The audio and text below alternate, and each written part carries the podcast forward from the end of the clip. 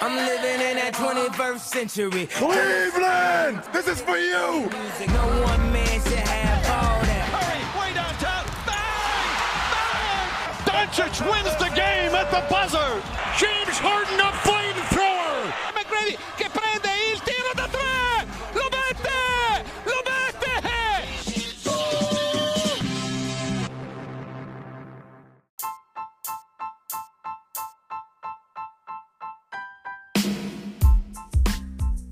Buonasera a tutti, puntata numero 59 del podcast di basketcaffè.com. Una buonasera dal Fuma e un saluto anche a Dirk. Ciao Dirk. Ciao Fuma. Registriamo praticamente un'ora, un'oretta circa dopo la chiusura del mercato NBA, dopo la trade deadline, quindi diciamo che siamo qui eh, ancora un po' a, a, ricapitolare quello che è successo perché insomma le, le, aspettative erano alte e lo dicevamo anche fuori onda. Direi che sono state, sono state abbondantemente soddisfatte. Prima di tutto eh, vi ricordo che trovate mh, sul sito e su Twitter un po' il, il recap di tutti gli scambi. Eh, adesso cercheremo di fare un po' il punto eh, nel podcast, però poi se volete andare a leggere trovate tutto anche sul sito. E direi che non possiamo non partire da quello che è lo scambio che io avevo detto nei giorni scorsi che non ci credevo nemmeno se lo vedevo, alla fine è successo e quindi ti tocca siamo. crederci. Eh sì, ovvero James Harden che lascia i Brooklyn Nets dopo praticamente un anno e va ai Sixers in cambio di Ben Simmons, poi a Brooklyn anche Seth Curry, eh, Andre Drummond e due prime scelte, tra cui la, la 2022 che è protetta però 1-4 se non ricordo male, e ai Sixers arriva anche Paul Millsap che vedremo se potrebbe tornare utile o se verrà tagliato. Ti chiedo subito a caldo la, la tua impressione, ovviamente, eh, diciamo premettendo che negli ultimi giorni, diciamo così, nelle ultime ore, eh, era diventata sempre più credibile proprio perché Arden non si è mai esposto pubblicamente, ma si era capito mm. che voleva cambiare aria. Sì, non si è mai esposto pubblicamente, ma fatalità.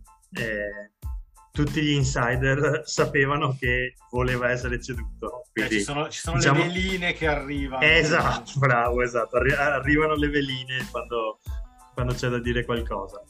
E, ehm, sicuramente è una trade abbastanza incredibile se pensiamo a quanto casino c'era stato per portare Arden a Brooklyn praticamente eh, un anno e mezzo fa. Sembrava dovesse essere, dovesse finire lì la carriera, amore eterno, eh, in coppia con KD e con, eh, con Irving, tutto perfetto. Hanno giocato 16 partite insieme tutti e tre quindi non sappiamo neanche che se veramente eh, le cose sarebbero mai funzionate. E adesso riparte, e secondo me riparte da un allenatore comunque che tratta i giocatori in un certo modo e che gestisce i giocatori in un certo modo e forse Arden avevo letto l'altro giorno c'erano stati qualche problemino anche con Nash quindi mh, magari potrà ritrovare un po' di, di, di tranquillità da quel punto di vista. Non ho esattamente capito il perché è voluto, cioè, ha voluto chiedere questa trade perché mi sembrava che comunque Brooklyn mh, al netto degli infortuni fosse un fit abbastanza buono per lui. Ai Sixers va a giocare con Embiid eh, che però gioca a un ritmo completamente diverso, cioè un modo diciamo simile al suo ma a un ritmo diverso quindi sarà da capire esattamente come, come i due si incastrano. Eh, chiudo dicendo che secondo me è una trade in cui vincono entrambe. Eh, i Sixers perché prendono comunque Arden che fino all'anno scorso giocava da MVP e eh, praticamente dando in cambio Seth Curry, Drummond e due scelte quindi perché Ben Simmons comunque non ce l'avevano, comunque non stava giocando e comunque dovevano cederlo eh, per forza, se non adesso la prossima estate. Quindi in realtà i Sixers prendono un giocatore pazzesco come Arden, dando veramente poco in cambio. E dall'altra parte i Nets eh, si liberano di Arden che non voleva più stare, quindi eh, un po' sono stati costretti a farlo e prendono Simmons che, potrà, che comunque è un difensore incredibile e la loro difesa al momento era abbastanza problematica e secondo me poi prendono anche me l'hai fatto notare anche tu prima viene sempre un po' sottovalutato ma Seth Curry è un giocatore che è diventato molto molto molto importante nelle squadre in cui gioca e secondo me anche in Nets eh, potrà essere abbastanza decisivo sì, allora eh, faccio una correzione. Prima ho detto che la, scel- la scelta è, protetta 1-4, in realtà è non protetta la scelta del 2022, però diciamo, vedendo il record dei Sixers sarà sicuramente eh, sì. oltre la 20, quindi è una prima scelta bassa. Mentre la prima scelta del 2027 è protetta 1-8, però diciamo che il 2027 è un Manca po' troppo un avanti. Po'. Eh sì. Eh, no, quello che secondo me un altro dettaglio che va sottolineato è che ovviamente i Nets sono arrivati al punto di capire che Arden lo avrebbero perso per nulla in estate perché aveva l'opzione per uscire dal contratto a quanto pare eh, se erano ai ferri, ai ferri corti adesso non vedo perché avrebbe dovuto rinegoziare il contratto in off season e quindi insomma si portano a casa un pacchetto di giocatori. Simmons è da verificare, gli altri due possono essere utili perché anche Drummond, pur no, non piacendomi personalmente, però gli può essere utile, visto che non hanno un, un rim protector e un rimbalzista come Drummond al momento. Mentre appunto il dettaglio importante è sottolineare che James Harden invece appena arrivata la trade con Philadelphia ha esercitato l'opzione, ha fatto scattare la player option, quindi eh, rimanda di un anno il suo status di free agent, che quindi non sarà nell'estate 2002, 2022 ma nel 2023. Quindi si farà questa seconda parte di stagione e poi tutta la prossima almeno con i Sixers e con Joel Embiid. Quindi si fanno una finestra di un anno e mezzo. Eh, sempre, sempre, che non chieda un'altra trade. Sì, esatto, esattamente. Però c'è Morey, quindi magari... Sì, no, no, è vero, c'è Morey. C'è No, l'aspetto, l'aspetto, di cui eh, ne parlavamo prima, eh, dal punto di vista tecnico, che pur invece ritenendo io la trade vinta più dalla parte Sixers che non dalla parte Nets, perché secondo me Arden adesso magicamente torna, non magari quello dell'MVP, ma torna ad essere un giocatore super Ecco, ho più dubbi invece su Ben Simmons e come inserire Ben Simmons nel, nello schema dei Nets, che diciamo così è uno schema un po' più complicato perché c'è lo status di Irving che mm. può giocare solo le gare in trasferta e c'è il problema di infortuni di Durant. Però quello che chiedo a te sui Sixers e che mi lascia qualche dubbio è che loro hanno ceduto l'unico giocatore che giocava off the ball creava spacing e secondo me si era integrato perfettamente con Joel Embiid e si portano a casa un altro giocatore invece che gioca solo palla in mano unito a degli altri che giocano solo palla in mano come sono Embiid, come Tobias Harris e come Tyrese Maxey. Come li facciamo girare tutti? Perché secondo me questo è un aspetto diciamo che Doc Rivers dovrà, eh, dovrà, dovrà gestire e non è immediato Mm, no, non è immediato e se ti ricordi era un po' lo stesso discorso che si faceva quando eh, Arden è arrivato a Brooklyn, cioè come, co- come, fare a gestire tre giocatori che, che, che, giocano con la palla in mano. Credo che qui il problema si, si, riproponga, ma quando abbiamo visto giocare insieme i tre dei Nets ci siamo resi conto che eh, dei giocatori di, di questo livello un modo in attacco per giocare insieme lo trovano. Eh, quindi chiaramente ci vorrà un po' di tempo.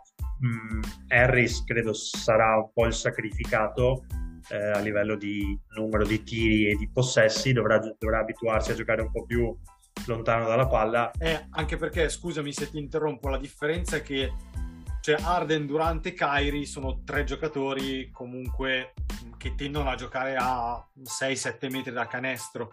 Qui hai invece Embiid Harris che cioè, occupano bene o male le stesse zone di campo, sia dal mid range sia andando verso il ferro. Quindi, e anche Arden è un giocatore che o tira da tre o va al ferro. E, e a Houston, se ti ricordi, comunque Arden aveva reso al massimo quando, quando giocava senza nessuno all'interno dell'area. Quindi sono da un certo punto di vista curioso, da un certo altro punto di vista un po' preoccupato invece su come i Sixers riusciranno a integrarsi. Sicuramente, sicuramente ci vorrà tempo e bisognerà che tutti quanti facciano un passo indietro rispetto a, al modo che hanno di giocare adesso per andare un po' incontro agli altri perché altrimenti eh, non se ne esce. Eh, ti aggiungo tra l'altro che i Sixers già avevano fatto vedere qualche problema in difesa con l'arrivo di Arden. Non so quanto questi problemi possano migliorare, sinceramente, visto il, il modo che aveva di difendere anche quest'anno a Brooklyn, che era... Vabbè, non saprei neanche come definirlo, sinceramente. E, quindi sicuramente c'è, c'è, qualche dubbio a livello tecnico. Eh, torno un attimo invece sui Nets e sul fatto che tu hai qualche dubbio su Ben Simmons. Eh, allora, il giocatore, anche se è rimasto fermo sei mesi, non avrà nessun problema a ricominciare a giocare, sinceramente. Quindi, da quel punto di vista, non vedo problemi. Eh, però sono un po' dubbioso come te su dove riusciranno a metterlo in campo, proprio a posizionarlo in campo, perché se Simmons aveva mostrato dei problemi eh, con i Sixers, per forza di cose li mostrerà anche con i Nets. Eh, io l'altro giorno te l'ho detto per ridere, secondo me se lo convincono a giocare da 5, da centro, diciamo atipico, eh, i Nets eh, possono diventare veramente un, un, grosso problema, tanto lui comunque fisicamente può tenere chiunque, giocare gioca solo dentro l'area, tanto da fuori non tira e, e può diventare un playmaker diciamo aggiunto eh, alla squadra. Comunque con tutti i problemi che ha Ben Simmons stiamo parlando di un giocatore che l'anno scorso era un all star adesso sembra essere diventato un, una persona con delle disabilità eh, motorie, tecniche mentali insomma fo- forse non, non, è proprio così. Chiaro che tecnicamente secondo me entrambe le squadre dovranno, dovranno mettersi a posto e soprattutto all'inizio non sarà facile, soprattutto per i Nets che hanno appunto, come hai detto tu, il problema che Durant è fuori e Irving gioca una partita ogni, diciamo, una sì e una no spesso e questo mh, mm, fai fatica a trovare la chimica giusta. Ecco. Sì, infatti questo è un po' il dubbio, il dubbio più grosso. Eh Aspetta, eh, scusa, chiudo col vai, fatto vai. che, eh, che, che mm, Irving, Curry, se dovesse tornare Joe Harris, eh, Durant e Simmons, però diventa poi un quintetto difensivo di quelli di altissima elite, a parte Irving che diciamo non è proprio un fenomeno, e, e allora lì si potrebbe cambiare la stagione dei Nets, soprattutto in ottica playoff. Sì, può essere, eh, non so, eh, diciamo che le, le variabili, ehm, infortuni, assenze e quant'altro, cioè sui Nets pesano tantissimo. Eh, sì. Eh, però, guarda, sarei quasi tentato di dirti che al completo e con tutti sani al 100%, probabilmente i Nets restano davanti ai Sixers per la quantità di, di talento, di alternative anche, perché i Sixers... Ecco, ti, ti faccio questa domanda. Secondo, secondo te il fatto che Morey è riuscito a non cedere né Tybull né Maxey, secondo me più Tybull che non Maxey, è, è, è una, comunque una vittoria o pensi che i Nets alla fin fine hanno già ricavato abbastanza per il Barba. Mm, no, no, come ti dicevo prima, secondo me la trade dal punto di vista eh, proprio di trade, di scambio, eh, la vincono, la vincono i, i, Sixers perché dobbiamo cancellare Ben Simmons dall'equazione perché Ben Simmons non giocava per i Sixers, quindi non faceva parte della squadra. Eh, loro della squadra che avevano hanno ceduto eh, Curry e Drummond più due scelte per arrivare al Barba. Insomma, direi che visto che all'inizio si parlava di sia Taibu sia Maxi buttati dentro nel, eh, nella super trade e con Patti Mills dall'altra parte, invece alla fine sono riusciti a tenere eh, sia Taibu sia Maxi che sono un po', diciamo, mm, immagino parte del futuro della franchigia. Secondo Morri ha fatto, ha fatto grandissimo, grandissimo, grandissimo numero a livello proprio manageriale. Eh, chiaro che eh, se ti rovescio dall'altra parte, anche Brooklyn ha fatto un gran colpo perché comunque Ben Simmons, per l'età che ha, è un giocatore clamoroso e cioè, forse ce lo siamo dimenticato, ok, avrà dei problemi tecnici, avrà problemi al tiro, avrà i problemi che nei playoff non si sa dove mettere, ma rimane un giocatore che l'anno scorso, che esattamente un anno fa faceva lo Star Game, insomma, quindi eh, non è proprio niente, ecco. No, no, assolutamente.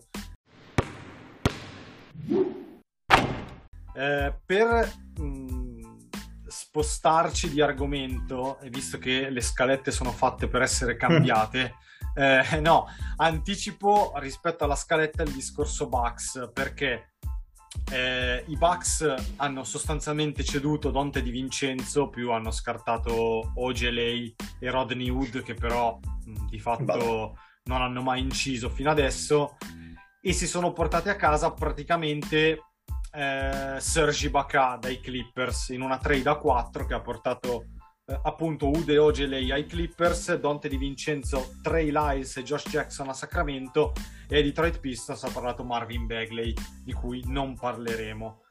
eh, però par- parlerei un secondo appunto dei Bucks. Visto queste mosse e visto come si sono mosse appunto Sixers e Nets, Secondo te cambia qualcosa nei vertici della Eastern Conference o i Bucks restano leggermente davanti, un po' perché sono i campioni in carica, un po' perché hanno uno Yannis eh, versione MVP e un po' perché hanno un, diciamo, un telaio e un meccanismo che rispetto alle altre due è super rodato. Mm, ti direi di, di, di sì che rimangono i favoriti, eh, anche perché appunto Philadelphia e Brooklyn dovranno cominciare a, a, a, inserire questi giocatori e quindi secondo me andrà, andrà a finire che comunque qualche partita per, i, per un bel po' di partite per inserirli ci vorrà e quelle sono partite che poi rischi di perdere e a livello di classifica eh, non recuperi più. Eh, in più Milwaukee mi, sembra, mi sembrava già più solida, fino adesso aveva avuto delle difficoltà, eh, avevamo detto anche per i tantissimi casi Covid e gli infortuni che aveva avuto, che aveva tenuto fuori tantissimi giocatori. Ultimamente, che invece mi sembra siano ritornati tutti quanti a giocare, eh, sono belli spediti. Eh, manca sempre Brook Lopez e non so se potrà tornare, ma l'aver preso proprio i Ibaka credo sia un po' una polizza mm. eh, contro l'infortunio di Brook Lopez giocatori passami il termine simili nel senso che sono dei giocatori che in difesa stanno sotto il canestro come rim protector e in attacco ormai giocano eh, sostanzialmente fuori dalla linea di tiro da tre punti eh, se Ibaka è sano e riesce a giocare cosa che però non darei proprio per scontata di, no, perché l'ultima volta che ho visto i Clippers l'ho visto veramente, veramente, veramente in grandissima difficoltà.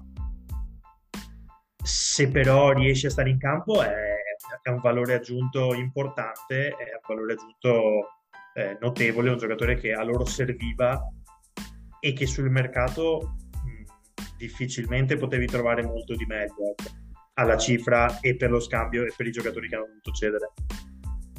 No, se, secondo me comunque non vale Brook Lopez, però come dici Neanche tu, secondo me. Come dici tu, ecco, il se sta bene è un se gigantesco. eh, sì. Però io credo che un minimo... Credo che se, abbiano, se hanno fatto lo scambio un minimo di, di garanzia che possa almeno deambulare e stare in campo eh, c'è. Eh, secondo te la, la cessione di Di Vincenzo mh, può essere, cioè può influire? Secondo me no, perché mh, comunque no, l'avevano già un po' sostituito con Eh, Grayson eh, Allen. Bravo. Avevo letto che Eh. probabilmente, probabilmente cercheranno qualcosa sul mercato dei buyout in posizione di playmaker perché, perché eh, George Hill non sta benissimo. Però no, anch'io credo che comunque i Bucks non avessero bisogno di, di chissà quali mosse, ecco. No, anche perché poi avevano tro- hanno trovato comunque Wesley Matthews che sta facendo Esatto. il suo, eh, che più o meno gioca ne- nella posizione di Di Vincenzo. Di Vincenzo aveva mercato, era uno delle- dei, pochi gioca- cioè, dei pochi giocatori, un- uno dei giocatori sacrificabili che aveva mercato eh, da loro, quindi mh, direi che eh, sicuramente non l'hanno ceduto a cuor leggero, ma eh, insomma ne- neanche così eh, disperati, tenendo conto che Di Vincenzo ritornava da un infortunio grave l'anno scorso, quindi sai, va sempre un po' valutato. Eh, passiamo alla, diciamo, possiamo dire la, la- la seconda trade più, più importante della giornata, posto che, vabbè, quella, quella Arden Simmons va proprio su un Le altro batte pia- tutte. su un altro Esatto. pianeta. Però, ecco, una trade che di sicuro non ci aspettavamo era quella che ha portato Kristaps Porzingis da Dallas a Washington in cambio di Spencer Dinwiddie, Davis, Ber- Davis Bertans e una seconda scelta futura. Allora, che Dinwiddie dovesse andare via da Washington, lo sapevamo, che Bertans fosse sul mercato, lo sapevamo, eh, però che finisse proprio a Dallas, sinceramente, io non me lo aspettavo. Evidentemente eh, ai Mavericks si sono accorti che, che Porzingis, che però come dicevi tu prima, ne parlavamo tra di noi, quest'anno insomma stava facendo non così male, però evidentemente si sono fatti ingolosire dall'opportunità di scaricare questo contratto e, e Dallas l'ha colta al volo. Secondo me da Bertans e Dinwiddie possono anche essere utili per giocare di fianco a Doncic. Vediamo. Ecco, magari il fit con Dinwiddie non è immediato, però con l'infortunio di Team Hardaway gli serviva un altro potenziale scorer, un giocatore che magari sgrava un po' Luca dal portare palla. Vediamo. Mm.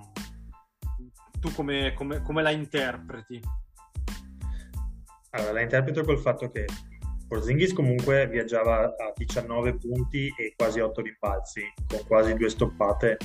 Eh, non stava tirando bene da tre punti, ma mi sembra chiaro che il problema principale sia il fatto che abbia giocato 34 partite anche quest'anno sulle 54, mi sembra che ha 55 che, ha giocato, eh, che hanno giocato i Mavericks. Quindi il problema principale credo sia quello, cioè un giocatore troppo spesso infortunato probabilmente per riuscire a puntarci veramente come vuole fare Dallas. Ehm, non capisco benissimo neanche cosa se ne faranno di Wizards, ma credo l'abbiano preso più per scaricare i due contratti di, di Dinwiddie e di Bertans.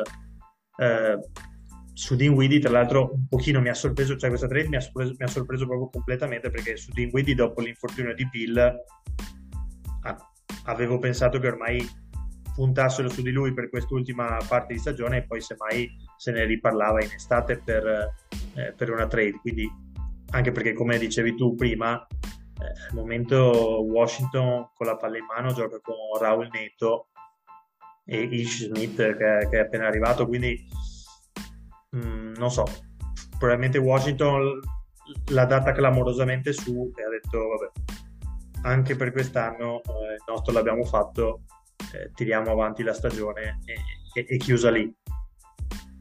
E, mi spiace, un, ti dico la verità, mi spiace un po' per, per, per Porzingis perché comunque va in una squadra eh, senza nessun tipo di velleità e soprattutto con, mm, in cui, cioè, con tantissimi giocatori nel suo ruolo. Sono un po' dubbioso sul fit Doncic di Dinwiddie, nel senso che Dinwiddie è un giocatore che ha bisogno della palla in mano e l'abbiamo già visto con Bill quest'anno e Doncic la palla in mano con Doncic la palla in mano non ce l'ha nessun altro oltre a lui, quindi non so esattamente come potrà fare. Eh, Bertans invece secondo me potrebbe diventare un'arma eh, super importante per l'attacco di Dallas perché è un giocatore che sta esattamente nelle posizioni eh, nei due angoli e, e, e, nelle due posizioni di ala dove Doncic continua a scaricare la palla e comunque è un giocatore che se deve stare fermo, i piedi per terra a tirare, rimane un giocatore super super super. Chiaro che anche lì la difesa dei Dallas già mi lasciava perplesso molto spesso, Bertans e Ringuidi non è che ti aiutano e nei playoff, insomma, lo sappiamo, lo sappiamo bene, la difesa spesso fa la differenza.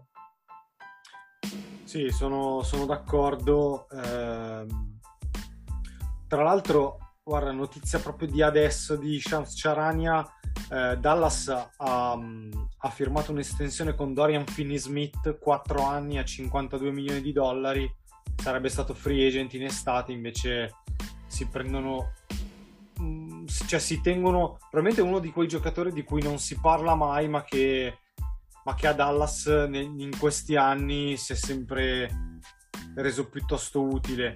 Eh, tornando allo scambio... Sì, tra l'altro, tra l'altro, scusami se non sbaglio, mi pareva di aver letto che Doncic aveva eh, diciamo, avallato la firma di Finismi, cioè il prolungamento di Finismi, anzi l'aveva un po' eh, spinto la società a farlo, esatto, caldeggiato, bravo, quindi non sono sorpresissimo ecco, di vedere questa firma. Ecco, vediamo se con l'arrivo di Dinwiddie, ultima cosa su Dallas, poi cambiamo argomento, se cambierà qualcosa, visto che in estate è free agent Jalen Branson. Magari potrebbe essere anche una mossa, eh, visto che comunque Jalen Branson non so se sarà restricted o unrestricted, forse unrestricted. In quel caso magari pensando di non poter avere lo spazio per rifirmarlo perché Jalen Branson sembra che sia un giocatore, da quello che si dice, che avrà molto mercato in estate, magari provano a metterci un uh, così. Mm. Sì, è unrestricted, tra l'altro sta guadagnando un, mili- sì. un, milione sì. e otto, quindi Gio- gioca gratis. Sì. Quindi magari è una mossa anche per... Sicuramente è una mossa fatta anche per quel motivo lì, perché loro sanno che Branson l'anno prossimo chiederà tanti soldi, probabilmente Dallas non è disposta e, e probabilmente non ha neanche senso darglieli perché un conto è se deve uscire dalla panchina, un conto invece è se deve avere un salario da, da titolare. Eh, mi sa che Branson fa un po' quello che ha fatto eh, Van Vliet e Terry Rosier. Sì. Eh, diciamo, pochissimi soldi quest'anno, ottimi risultati poi va a monetizzare da qualche parte esatto. e monetizzare pesante. Assolutamente sì. E poi aggiungo e chiudo, l'ultimo anno di contratto di Dinwiddie non è garantito, quindi a maggior ragione cioè, diventa ancora più mm, diciamo utile in chiave salariale perché la stagione 2023-24 eh, non è garantita, quindi, quindi un anno in meno di contratto rispetto a Porzingis. Sì, non sono neanche convinto, non sono neanche convinto che, che Dinwiddie arriverà quella stagione ancora in maglia Dallas. Potrebbe, sono sincero. Potrebbe anche essere. Eh, come questa impressione. Par- abbiamo parlato di Washington e tu hai parlato di Terry Rosier e quindi degli Charlotte Hornets. Una roba al volo. Allora, gli Hornets, eh, noi sono mesi che diciamo che dovevano prendere Miles Turner. Ci hanno provato a quanto pare eh, non ci sono riusciti, hanno provato poi a, a prendere eh, Jakob Pöltl, il centro austriaco eh, degli Spurs, insomma volevano un lungo, diciamo che potesse fare il rim protector, ma anche dare qualcosina in attacco.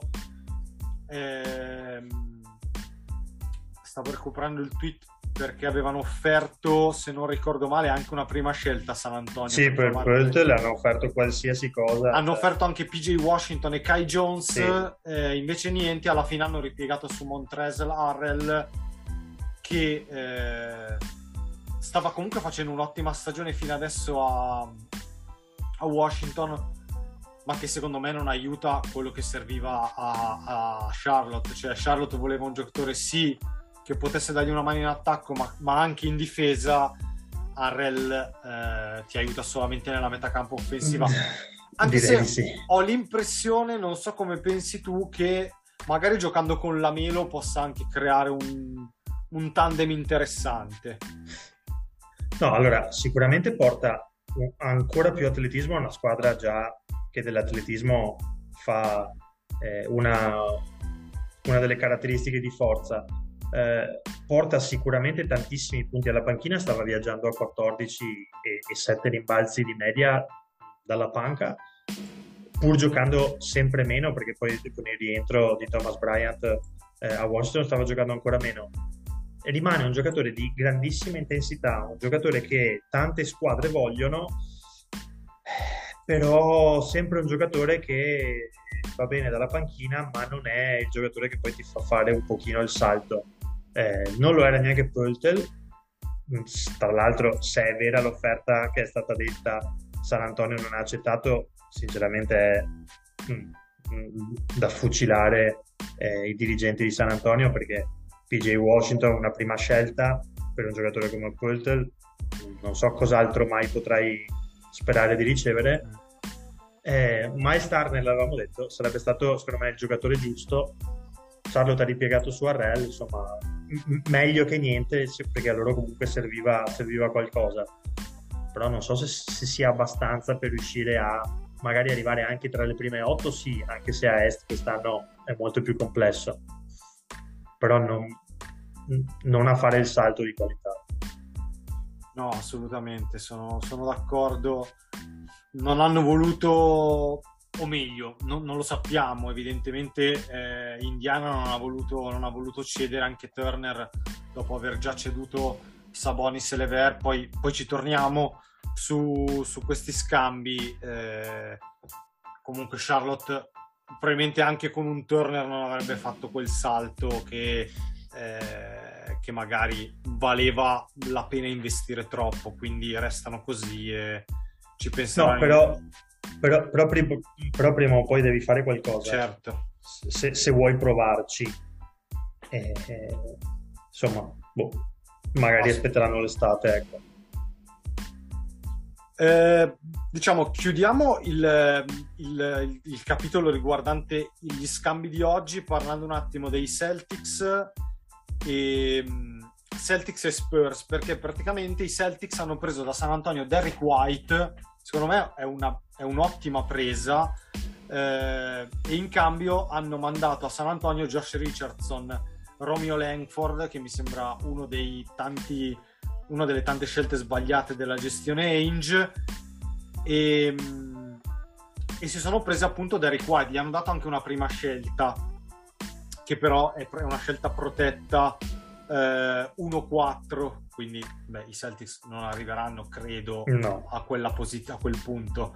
Eh, poi per completare il discorso sui Celtics, altre operazioni, vabbè, hanno scaricato eh, i contratti di Bol Bol e PJ Dosher li hanno spediti a Orlando in cambio di una seconda futura e poi si sono ripresi Daniel Tice perché alla fine Tice gira e rigira è tornato a Boston a Houston sono andati Dennis Schroeder Bruno Fernando e Enes Canter Freedom. Credo che sia Schroeder sia Canter verranno poi tagliati da Houston.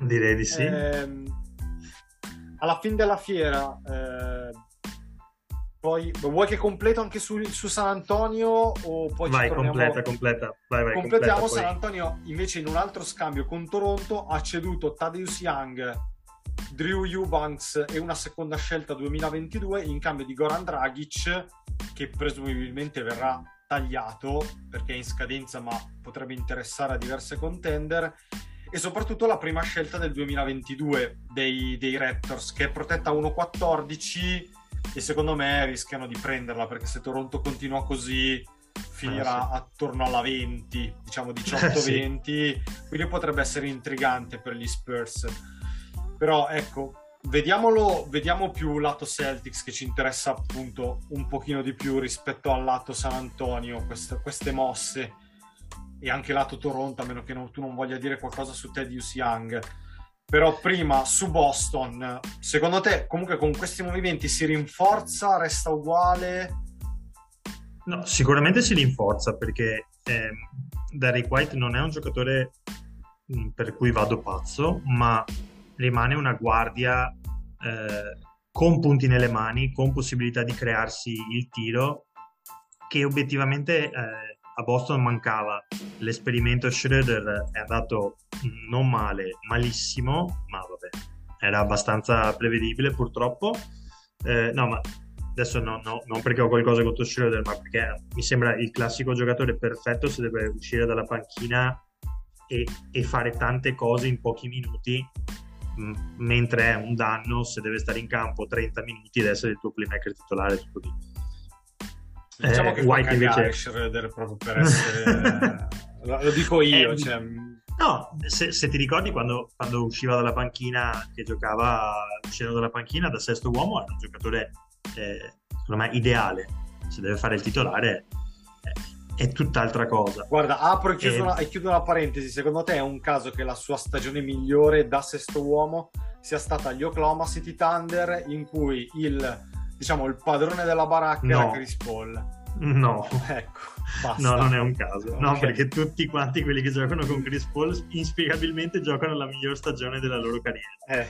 Quindi eh, no, chiudo sui Celtics. Eh, eh, Derek White è sicuramente un giocatore che gli serviva. Poi alla fine hanno ripreso Daniel Tice che non si è esattamente capito perché avevano scambiato ma mandandolo eh, ai Bulls l'altra volta ancora. Insomma poi dopo anche quest'estate non sono riusciti a riprenderlo.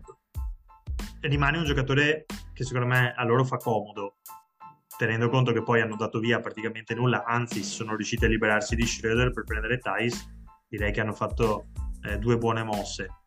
Eh, gli Spurs eh, sapevamo che erano in rebuilding, quindi hanno praticamente eh, cercato di liberare spazio e quant'altro, Draghi verrà tagliato sicuramente, eh, mi ha stupito un po' il fatto che i Raptors abbiano dato via la prima scelta, come hai detto tu, per Tadios Young, ma evidentemente hanno, fa- hanno, un po' pensato, probabilmente Ugiri ha pensato che eh, la sua squadra è già fin troppo giovane, prendere un altro giocatore al draft non avrebbe dato eh, evidentemente eh, un, un, valore aggiunto, mentre Tadius Young potrebbe, dare, potrebbe portare quell'esperienza che probabilmente manca ecco, l'unico motivo per cui possa aver, fatto, possa aver inserito la scelta è questa.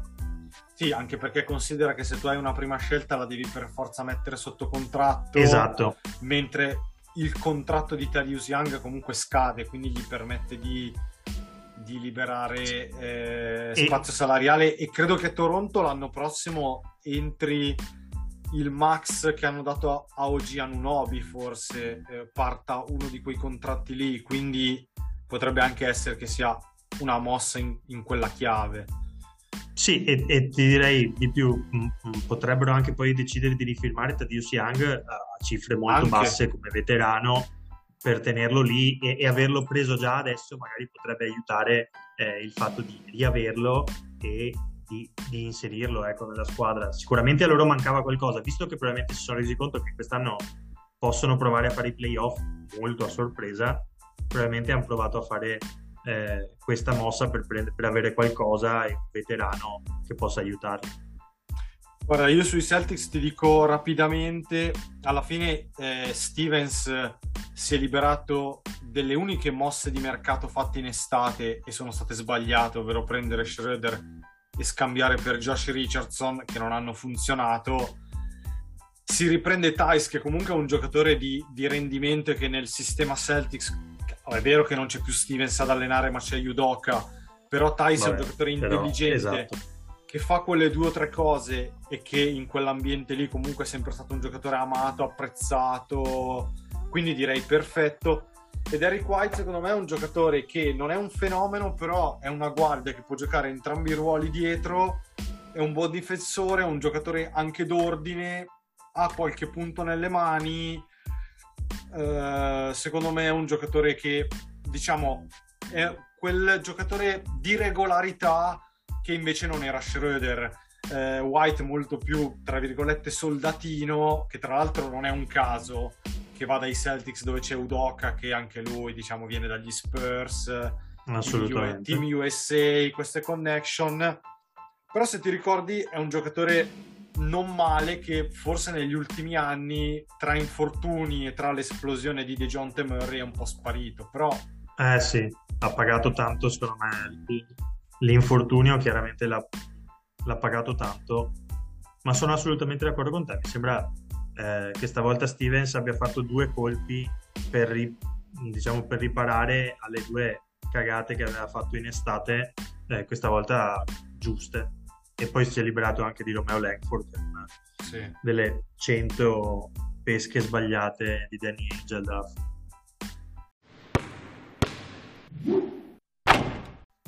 Eh, adesso mh, mm, rapidamente andiamo alle trade degli scorsi giorni. Eh, vabbè, partiamo da quella che da quella che ha fatto infuriare i tifosi dei Sacramento Kings, eh, ovvero Sacramento ha ceduto Tyrese Alibarton, che probabilmente era il giocatore di maggior talento e futuro a roster, insieme Togli a Buddy... il, il forse.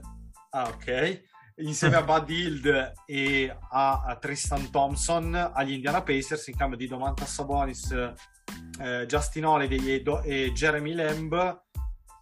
Eh, allora, ti dico la mia rapidamente. Eh, non sono un fan di Sabonis, però potrebbe avere un senso ai Kings e potrebbe anche essere potrebbe anche trovare una buona intesa con The Aaron Fox eh, la prima partita è andata bene, però vabbè, non è, non è per quello.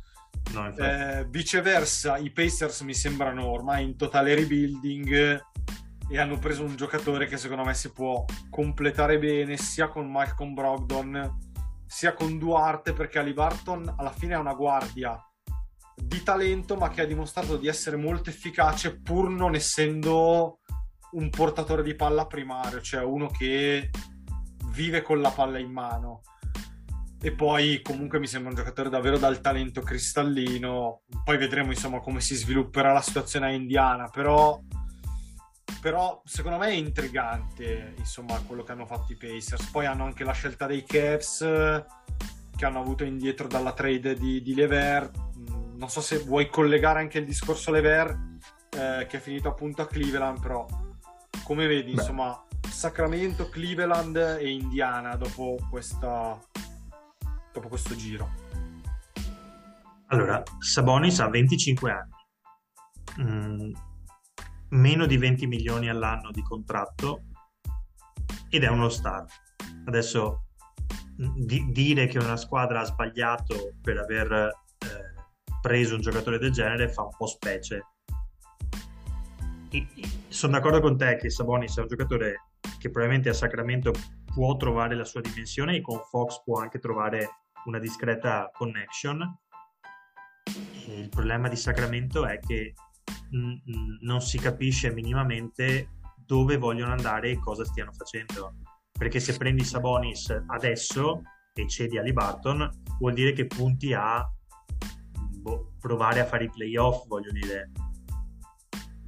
Ma non hai una squadra che possa mh, lottare per i playoff e credo sia abbastanza chiaro vedendo come sta andando questa stagione. Quindi mh, tu cedi il giocatore più futuribile e mh, forse quasi più forte che hai anche al momento in squadra per prendere un altro giocatore, uno star, benissimo, che però in, dovrà rendere in questi due anni, due o tre anni, dovrà portarti boh, dal dodicesimo posto attuale al potenziale cosa? Ottavo, settimo posto?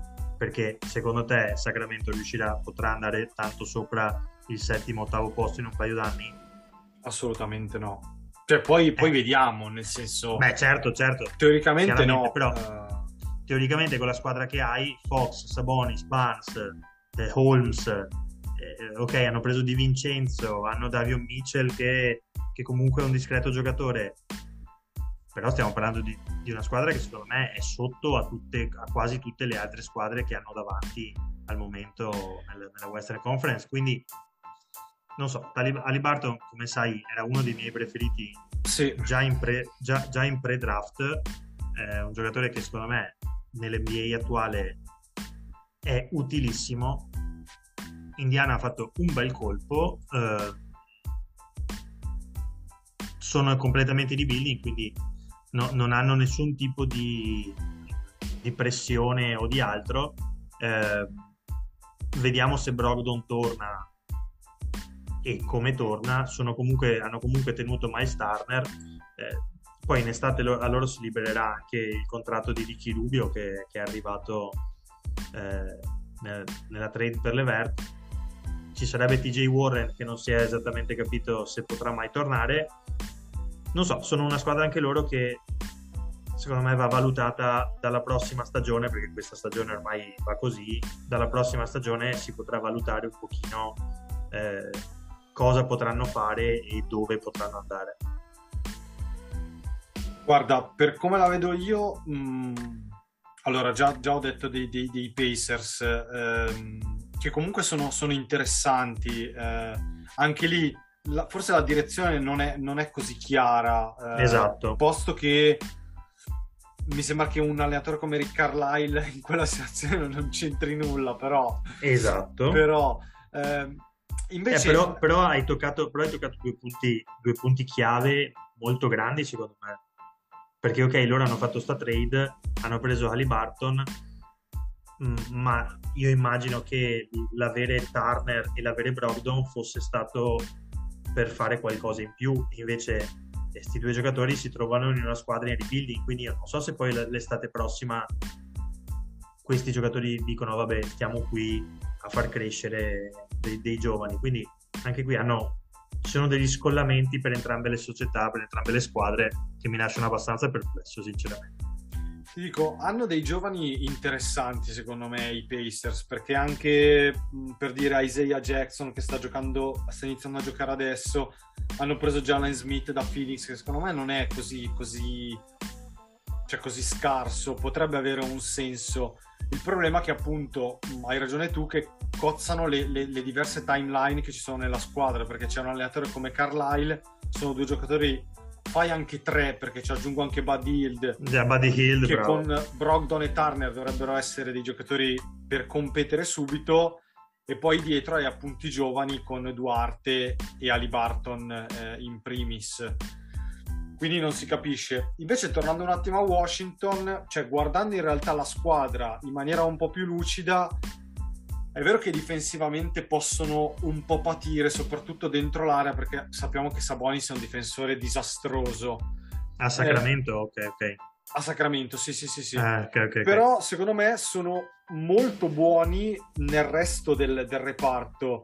Perché comunque hanno messo attorno ad Aaron Fox un, un, sacco di buoni giocatori anche tiratori. Lamb, Holiday, c'era già Barnes, c'era già... Um, no, non c'era nessuno, però hanno aggiunto Trey Lyles che anche lui può essere utile. Beh, c'era, c'era, c'era Harkless che tutto sommato, nonostante mi faccia schifo, sta facendo anche qualcosa di buono. Sì.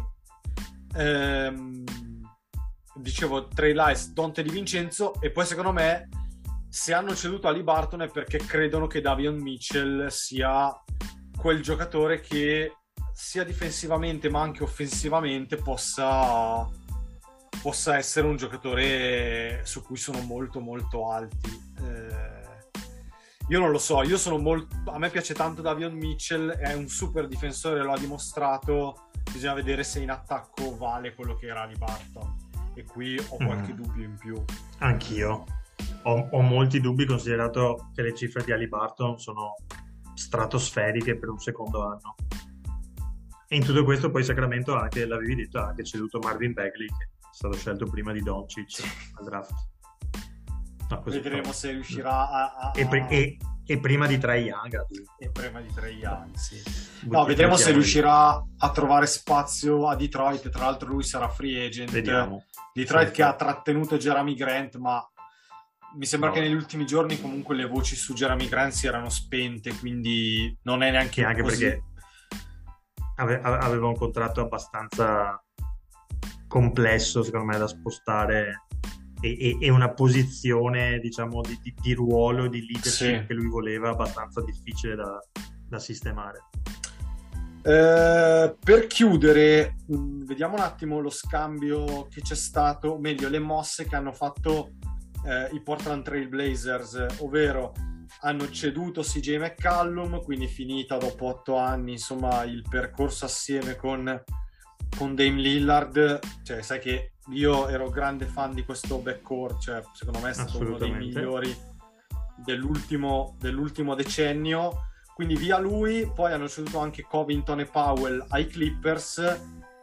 Eh, poi vabbè hanno preso in un'altra trade con i Jazz il contratto di Joe Ingles, però insomma mh, penso Vabbè, possiamo anche in scadenza poi sopra. è rotto. sì.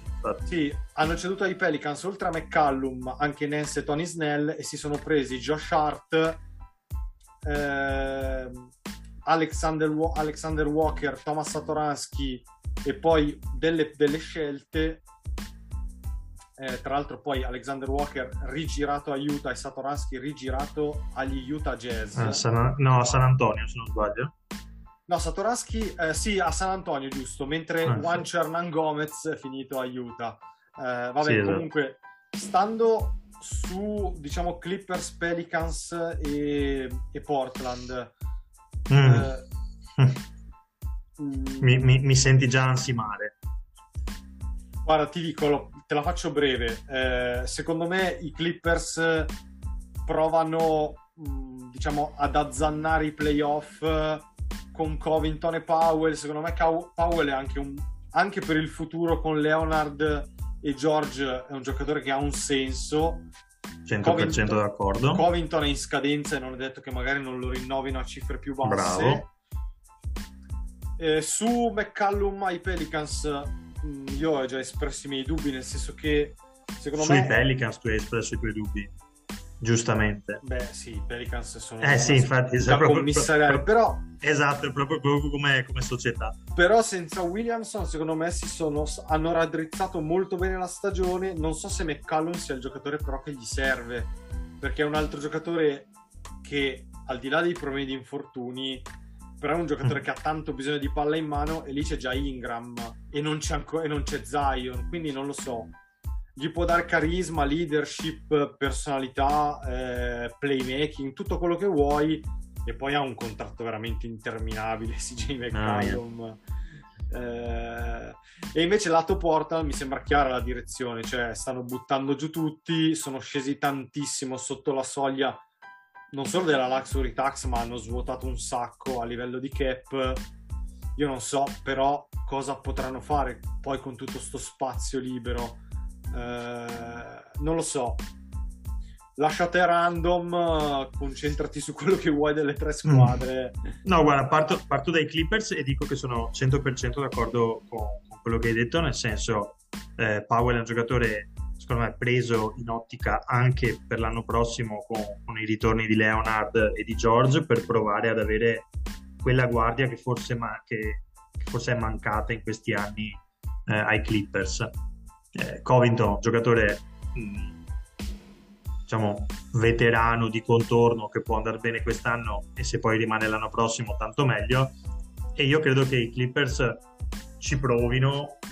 Hanno capito che i Lakers fanno più schifo di loro. Quelle sotto che sono Pelicans, Portland e Sacramento mh, non mi sembrano proprio delle corazzate pronte a risalire in classifica quindi provano a fare il play-in magari sperano di, di recuperare George a un certo punto per, per provare a vedere magari boh, fare uno sgambetto alle altre e qualificarsi addirittura per i playoff.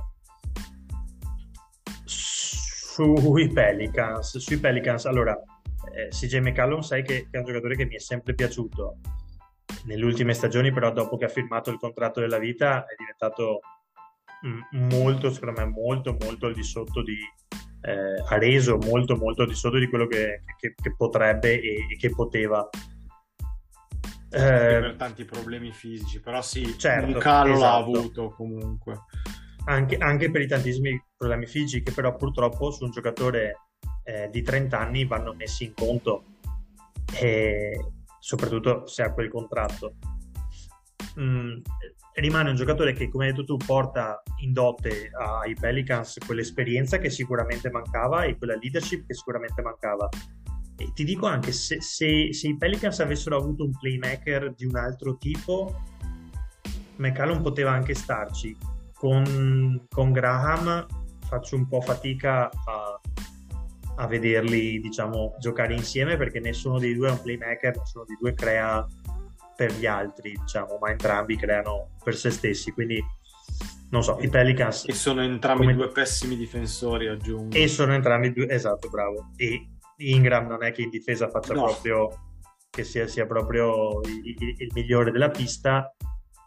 E quindi, vabbè, anche qui diciamo che i problemi temo ci saranno, e... ma per, vale il discorso che ho fatto prima, cioè i Pelicans cosa vogliono fare? Cioè, questa trade che che significato ha provare a fare il play esatto, adesso? Esatto. Sperando che Zion l'anno prossimo riesca a tornare? Perché ormai credo, credo sia diventata una speranza quella che Zion torni a giocare, visto che quest'anno doveva tornare e non si sa che fine ha fatto. Quindi, boh, anche lì non so esattamente cosa, cosa vogliono fare per il futuro, per il presente, boh, Josh Hart mi sembrava uno dei pochi giocatori che equilibrava un pochino sta squadra, se ne sono liberati. Eh, Alexander Walker comunque viaggiava a 13 di media, non mi sembrava proprio male, insomma, non so, è una trade che per loro temo cambi poco. Chiudo su Portland, stanno buttando giù tutto, ok, eh, direi che la prossima mossa in estate si libera Nurkic e non verrà rinnovato eh, si libera lo spazio di Ingles e ovviamente non verrà rinnovato, e direi che la prossima mossa è quella di, di trovare una casa nuova per Lillard. Sì, taglieranno Blezzo e quindi si scarica anche il suo contratto. Bravo, no, non l'avevo neanche citato perché vabbè, non ho comment. Eh, daranno, daranno, il massimo a, a Fernie Simons e punteranno tutto su di lui e per i prossimi anni Portland non farà quasi più parte dell'NBA sperando che riescano a cedere Lillard e che Lillard non si incaponisca nel voler rimanere ancora eh, per, per, tutti i prossimi anni insomma qua ma che vada finalmente a giocare in una squadra che possa provare a, a fargli vincere qualcosa insomma tu quindi sei sicuro che Lillard cioè è, è anche quello che penso anch'io no che... no che... Non sono sicuro, ma lo spero sinceramente perché... Se... Ma tu pensi che cioè, sarà Portland a cederlo o, o, sarà lui a chiedere la trade? Secondo me si arriverà a un punto in cui chiederà lui la trade. Cioè Portland sì, credo, secondo me credo... non...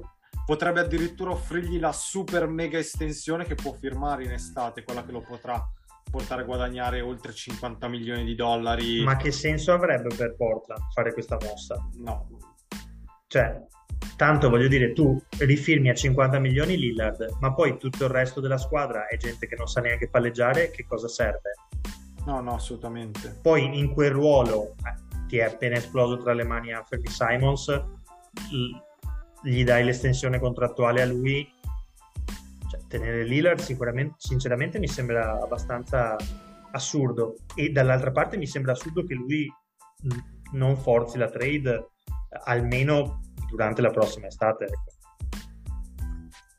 No, no, ci sta, ci sta come, come lettura. Sono curioso di vedere cosa fanno perché probabilmente sono, cioè sono davvero arrivati al punto di, cioè di aver capito che bisogna buttare giù tutto. Eh, Beh, cioè, potrebbe anche sì. stare che ripartono, ripartono, proprio da Lillard. Mm, cioè, mi spiacerebbe un po' per lui perché cioè, vorrebbe dire praticamente eh, rinunciare definitivamente a, mm, insomma, a lottare per il titolo, ecco, quindi mm, semplicemente quello, ecco. No, sai qual è il problema? Non è rinunciare a lottare per il titolo, è rinunciare a fare i playoff anche.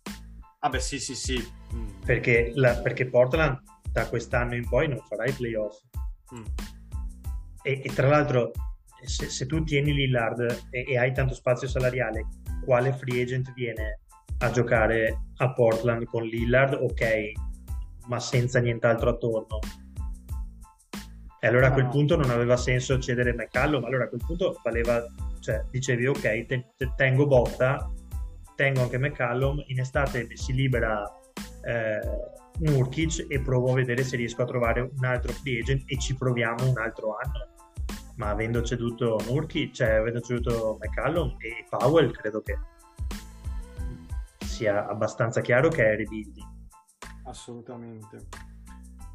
Eh, guarda, non, non- non mi è venuto in mente mh, perché l'abbiamo saltato di Leverta Cleveland, visto che comunque l'avevamo già detto anche in altre puntate, eh, parlando dei Cavs, che forse un giocatore che gli sarebbe servito di più era un Eric Gordon, però alla fine è arrivato Levert, che non fa ovviamente schifo, ci mancherebbe. Eh, però mi sembra chiara l'idea di usarlo come sesto uomo e non tanto di fianco a Garland, provare a, diciamo così, separarli e avere Lever che ha in mano l'attacco quando Garland è seduto. In generale comunque mi sembra che i Cavs possano piazzarsi piuttosto alti nella Eastern Conference. Poi va anche detto che Levert a quanto pare era contentissimo, uno di tornare vicino casa perché è dell'Ohio, ma soprattutto di tornare a giocare insieme a Jarrett Allen. Sì, alla fine ti dico, se non sono riusciti ad arrivare a Eric Gordon, che avevamo detto secondo me, che anche secondo me era, era il fit, diciamo, ideale, eh, aver preso Lever comunque è, è un gran bel giocatore, tenendo conto che poi non hanno dovuto eh, cedere così tanto, ecco, per, per Lever, quindi tutto sommato mh, non, è andata, no, non è andata per nulla male. Eh, usarlo da sesto uomo potrebbe avere, potrebbe avere senso così da dargli la, la, palla in mano che come dicevamo è quello che lui riesce a fare meglio e magari anche a non andare a rovina, a, a, diciamo, a interrompere i meccanismi che i Cavs hanno messo in piedi fino adesso e che li stanno portando eh, nella posizione in cui sono. Ultima cosa per chiudere, perché oggi siamo veramente andati lunghi rispetto al, al, nostro, soli, al nostro solito. Velocemente, non stiamo a parlare né di Atlanta né di New York, che riprenderemo magari la prossima volta. Però una cosa te la chiedo eh, sui Lakers, perché comunque era la squadra che, insomma, tutti si aspettavano che facesse qualcosa, ma probabilmente noi, ma non solo noi perché vogliamo prenderci il merito, ma comunque secondo me chi segue bene l'NBA lo sa, in realtà i Lakers non avevano possibilità di, di, muoversi in maniera importante se non provare a scambiare Westbrook. Ovviamente era impossibile scambiare Westbrook. Quel pacchetto Nan Orton Tucker alla fine non ha convinto nessuno e sono rimasti così. Posto che poi ti lascio, ti lascio il pensiero per chiudere anche, anche, scambiare quel pacchetto non avrebbe comunque cambiato nulla nelle prospettive dei Lakers, secondo me. Cioè, restano una squadra che al massimo può arrivare sesta ed evitare il play-in, ma non credo possa andare più su di così. Ehm, sì, allora, non, non, non avevano spazio salariale, non avevano giocatori con valori di mercato da poter cedere, a parte Horton Tucker, eh, e avevano un contratto impossibile da scambiare come quello di Westbrook. Da qui a, a, a, metterli vicino a qualsiasi tipo di giocatore era sul mercato, come abbiamo sempre detto, mi sembrava una cosa assurda. E così è stato. Eh, I Lakers non avevano possibilità di muoversi, l'unico giocatore che potevano cedere era Westbrook, ma Westbrook no, no, non, ha, non avrà mai poi mai mercato se non in scambio alla pari con John Wall hanno, perché hanno lo stesso pessimo contratto. Quindi o scambiavano Westbrook per John Wall e provavano a far così oppure si tenevano Westbrook e, e andavano avanti così. L'altra chance era quella di dare Orton Tucker ma non mi sembra che abbia tutto questo valore di mercato e, e, tutte le squadre che sono che, che, stanno aspettando di andarti a prendere Orton Tucker dandoti tutti i loro migliori giocatori. Quindi sono sincero non sono così sorpreso che non abbiano fatto nulla. Eh, far, faranno qualcosa sul mercato dei, dei buyout. I giocatori che poi vengono tagliati magari andranno a prendere uno o due veterani per provare come hai detto tu ad arrivare fino al sesto posto che secondo me al momento non è neanche nelle loro corde. Sì, che però pensandoci così mh, a caldo, i possibili buyout possono essere Schroeder, Canter, mh, Dragic, Tristan Thompson, forse non mi sembra insomma che ci sia, ecco, cioè non lo no, so. No, non ci... No, Millsap, no, no, però credo che possa mm. tornare utile a Filadelfia Sì, credo di sì. Eh, quindi, insomma, io non vedo tutta sta roba. Mm. No, assolutamente. Sono, sono assolutamente d'accordo con te, a meno che non, non venga tagliato qualcun altro da qui alle prossime settimane, ma non credo.